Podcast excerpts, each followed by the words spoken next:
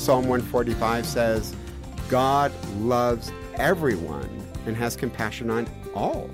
So it's all the blessings you can think of um, that we often take for granted, for sure. But these are blessings, uh, Jesus says, how is it that you're able to grow crops? Well, it's because God sends rain. He sends it to the just and unjust. That's Dr. Tim Muehlhoff, and he's speaking about how God steps in to provide grace to all of us in the blessings that we experience in life.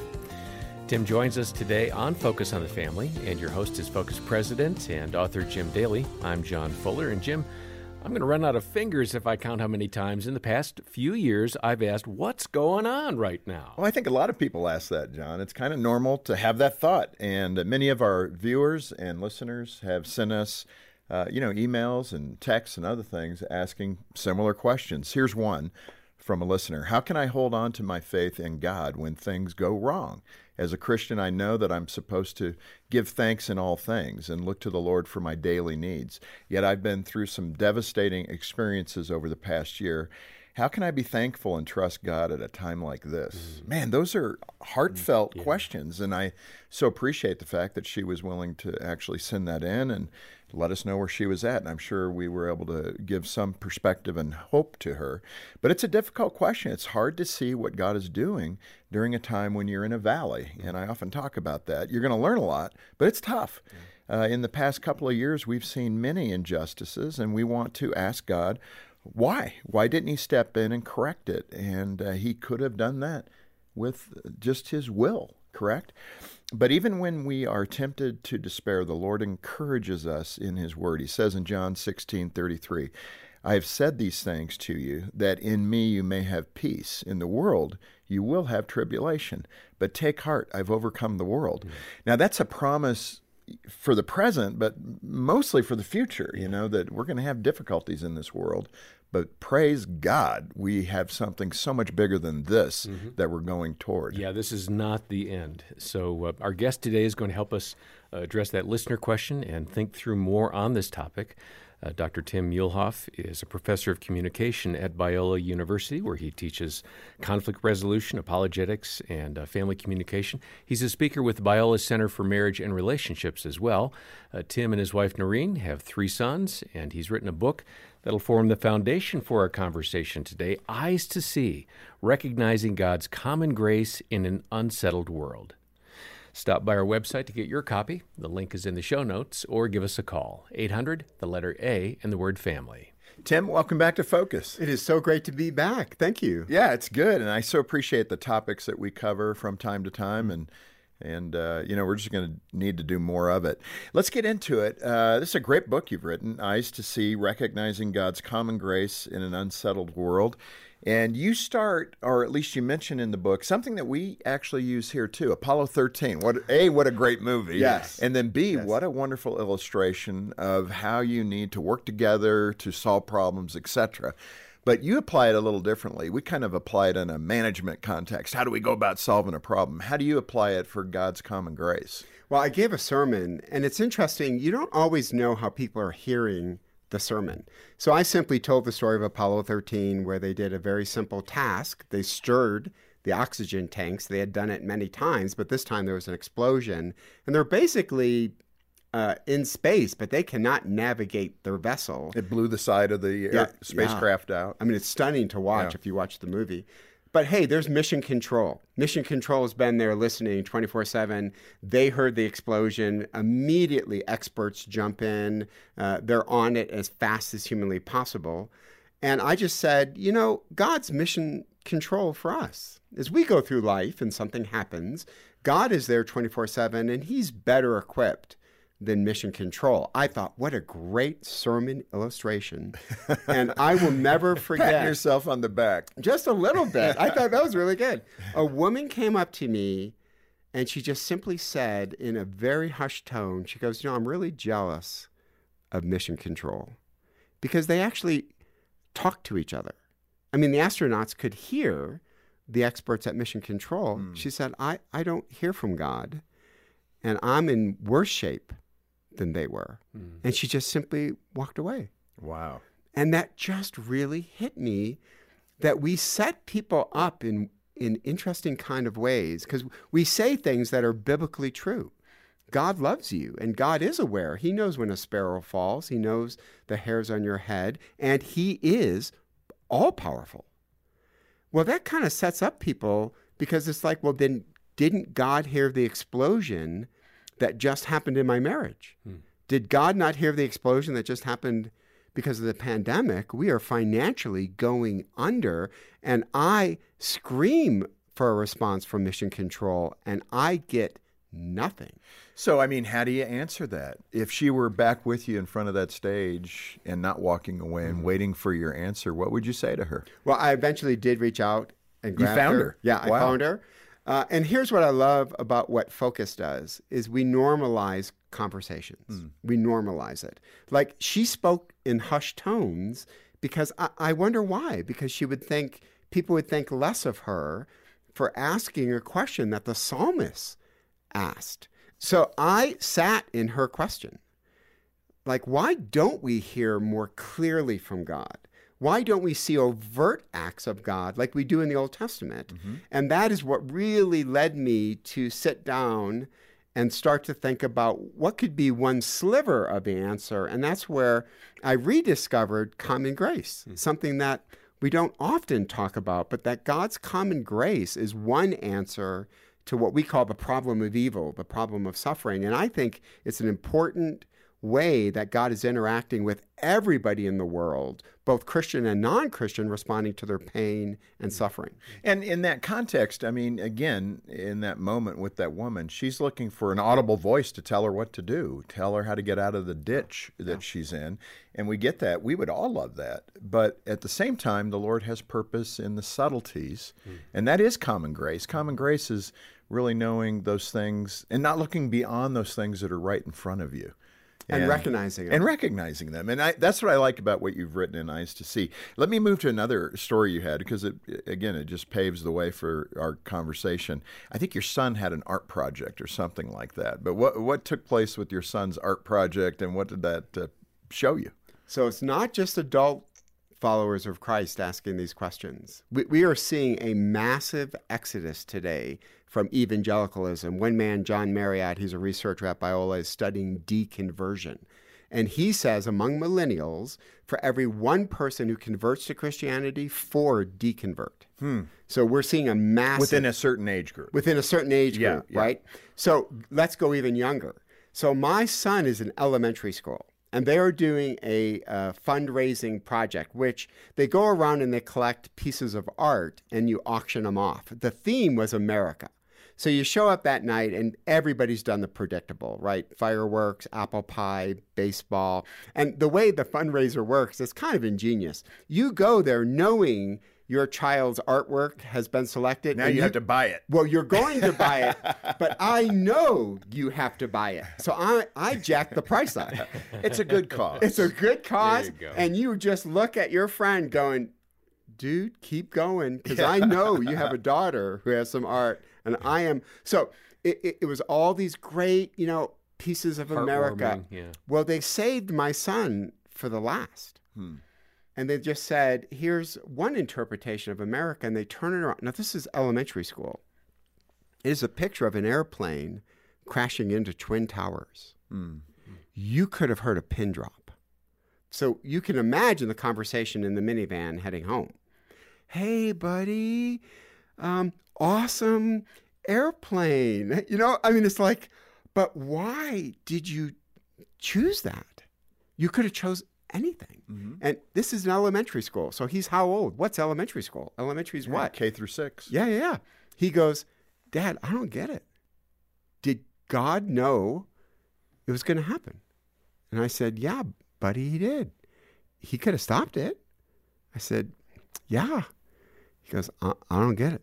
Mm-hmm. But it's like I was blown away. One, that this is my young child, who, by the way, because of the internet, has access to everything. Every bad thing happening in the world, my son's either getting glimpses of it.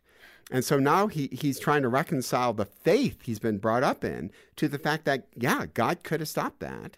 And so that that added more fuel to the fire of what am I going to say to my son to resolve this issue.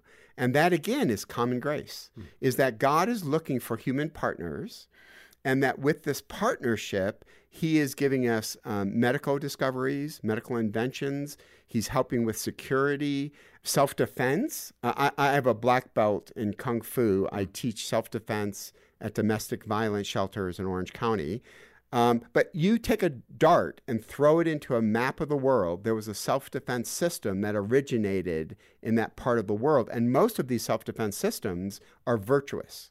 Like Kung Fu, you never start a fight, you always protect yourself. So God knew we're going to grow up in a very violent world and we are going to need to protect ourselves. And I think God gave the idea of these self defense systems, and some of them were designed specifically for women who are at great risk. So, again, this is God partnering with people saying, Listen, I know the violent world you've created, and I'm going to give you inventions, ideas, tools that are going to help rectify that. So, that ultimately was my answer to 9 11 is yeah, some people did some really, really bad things.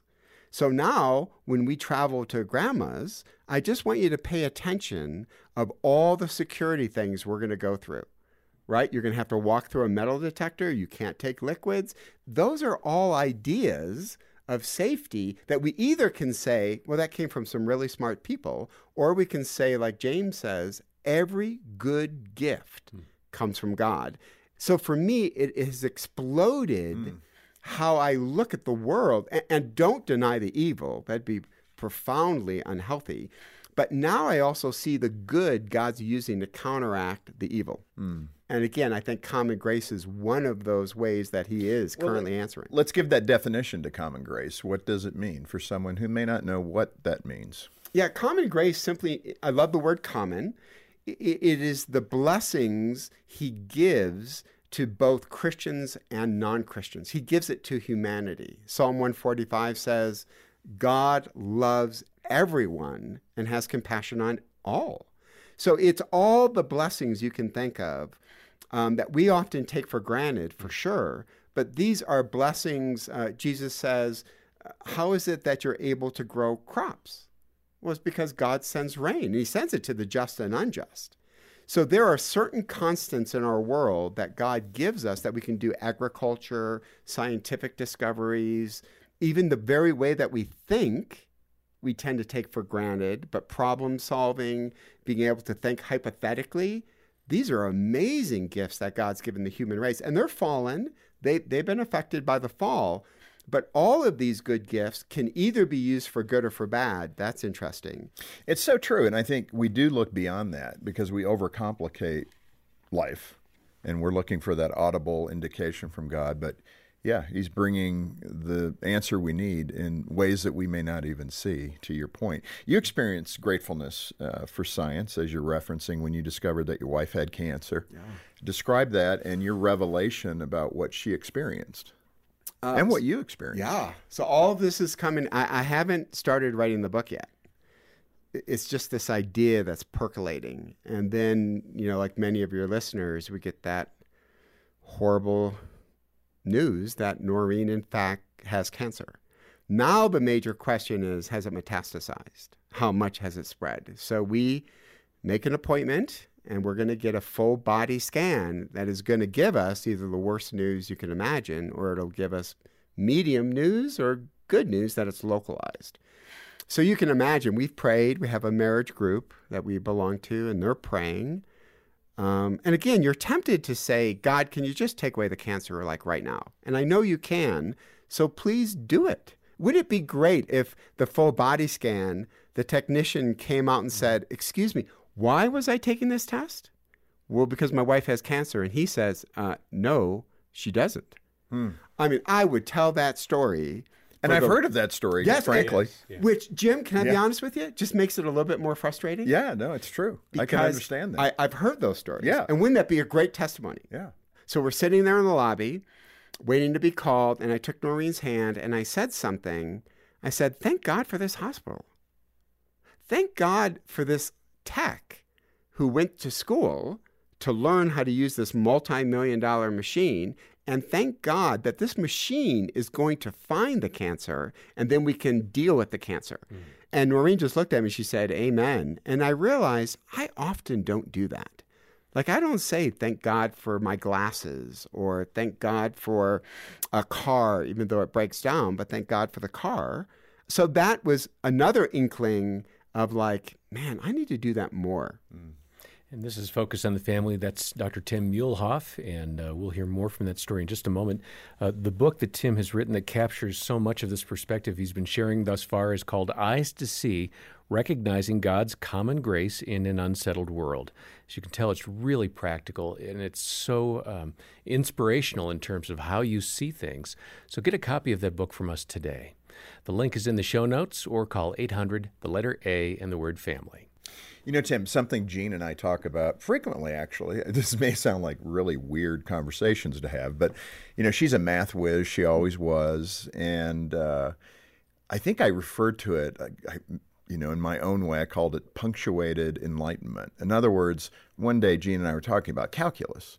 And, and she was really good at calculus. And she said, you know, it's pretty easy to understand it, regurgitate it, but I'm not Newton who created it. Mm. I mean, she mm. had this awe about the fact that Newton figured it out. That's a whole nother level of an understanding. But to me, it's that God enlightenment moment that he knew in the history of mankind at that moment. Newton, he, in my opinion, gave him the ability to see it. And that's what you're saying this application where we have major breakthroughs, the MRI, scan. How about I met somebody the other day, a descendant of the guy who created the ice machine. Ah. I mean, just little things yeah. that make our yeah. life more convenient. But is that a fair way to look at those good gifts that are coming from God through people who have innovation and enlightenment and can figure out calculus before anybody else has? Well, it's going to come down to your worldview.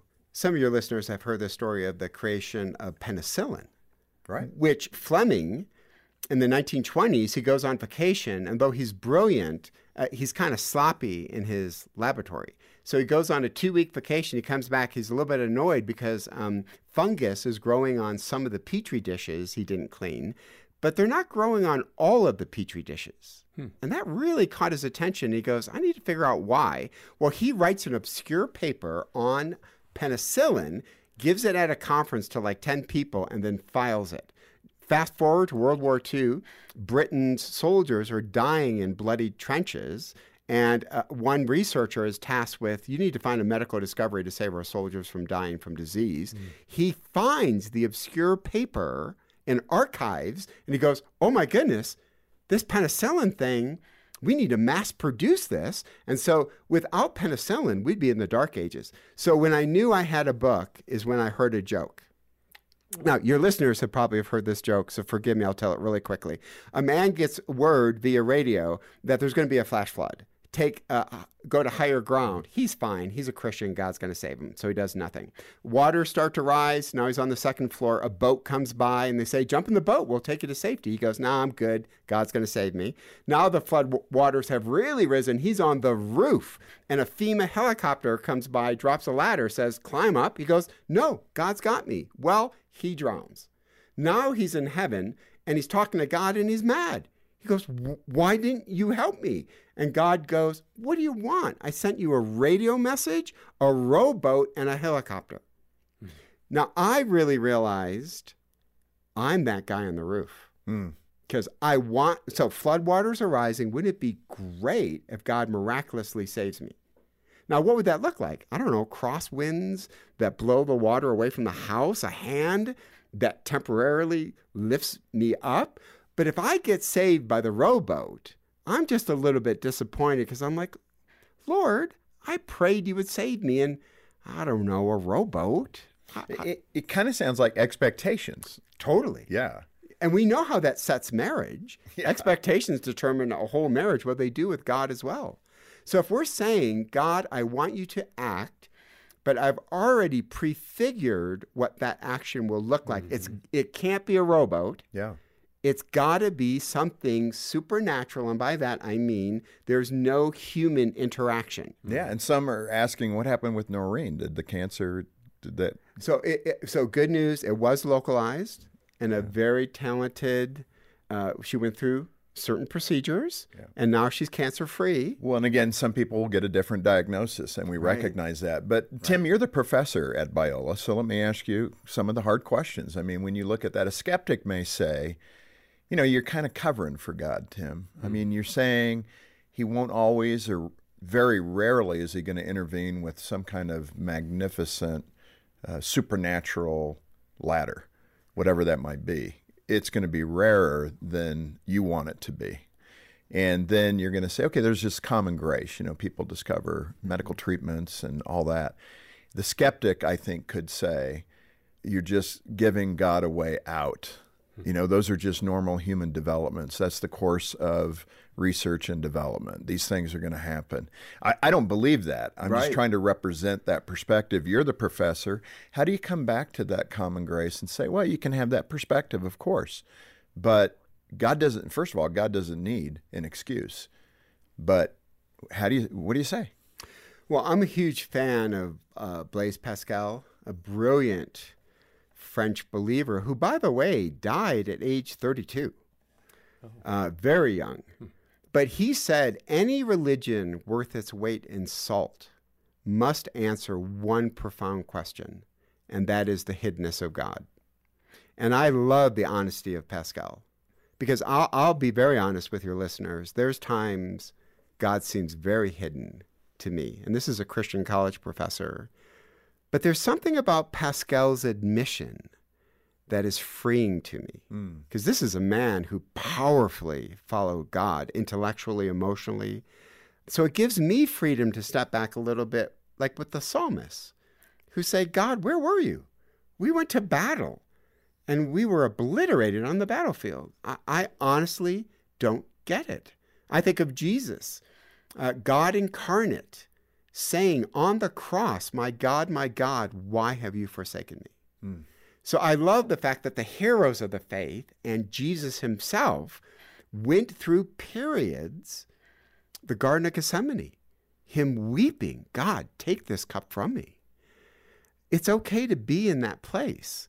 And yes, I'm attributing things to God I cannot ultimately prove, but I think there's some arguments that present really interesting answers and what I would say is proof. But in the end, the writer of Hebrews says, without faith, it is impossible to please God. So, based on God's wisdom, he set this whole thing up that he is not providing indisputable proof in the fact that you would never need faith. Well, and I love that that reliance on faith. I believe that. I think the Lord smiles when He knows He has your heart through faith, mm-hmm. not through an observable, materialistic conclusion that we, especially in the West, so want. We want it linear. We want it logical. We want to see it, taste it, touch it with our own senses. And the Lord's going, no.